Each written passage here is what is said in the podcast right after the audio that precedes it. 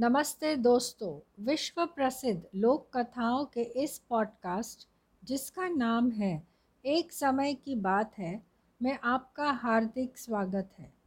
मैं हूँ आपकी दोस्त नमिता खुराना। तो चलिए शुरू करते हैं। विश्व प्रसिद्ध लोक कथाओं की एक मशहूर जर्मन कहानी, जिसका नाम है, राजकुमारी की बीमारी। मोहनपुर नामक गाँव में एक राजा माधो सिंह राज्य करता था। उसकी एक ही बेटी थी। राजा अपनी बेटी मोहिनी को बहुत प्यार करता था। एक बार मोहिनी बीमार पड़ गई। राजवैद्य दवा देते देते परेशान हो गए, पर मोहिनी का स्वास्थ्य में कोई सुधार नहीं हो रहा था। मोहिनी इतनी कमज़ोर हो गई थी कि न कुछ खाती पीती न ही बोलती थी। उसके चेहरे से हँसी जैसे गायब हो गई थी। राजा ने घोषणा की कि जो भी मेरी बेटी को ठीक करेगा, उसे मुँह मांगा इनाम दिया जाएगा। सभी डॉक्टर व वैद्य अपने अपनी तरह से प्रयत्न करने लगे। मोहिनी की दशा में कोई अंतर न हुआ।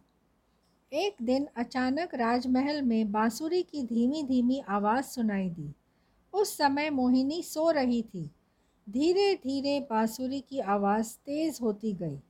बांसुरी की मीठी तान से मोहिनी की आँख खुल गई। वह बोली, यह बांसुरी कौन बजा रहा है? मोहिनी की आवाज़ इतने दिन बाद सुनकर सबने कहा, हम बांसुरी बजाने वाले को यहाँ बुलाते हैं। मोहिनी जिद करके उठ गई कि नहीं, इतनी सुंदर बांसुरी बजाने वाले की बांसुरी बजाने में बाधा मत डालो।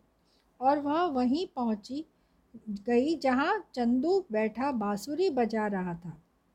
चंदू बांसुरी की धुन में इतना खो गया था कि उसे किसी के आने की आहट भी न सुनाई दी।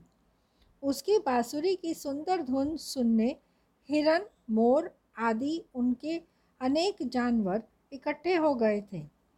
मोहिनी के पीछे पीछे राजा के सैनिक व घुड़सवार भी आए।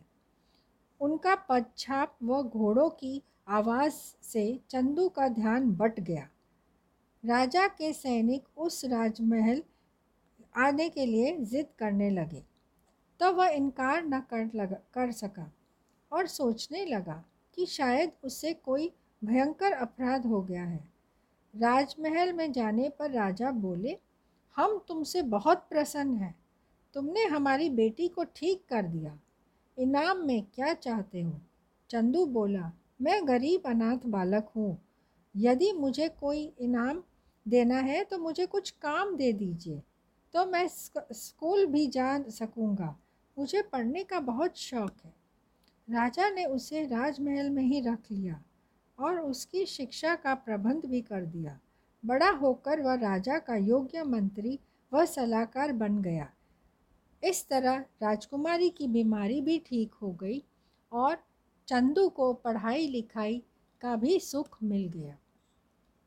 तो दोस्तों, आशा करती हूँ कि आपको यह कहानी अच्छी लगी होगी। फिर मिलेंगे जल्द ही एक नई कहानी के साथ। Happy listening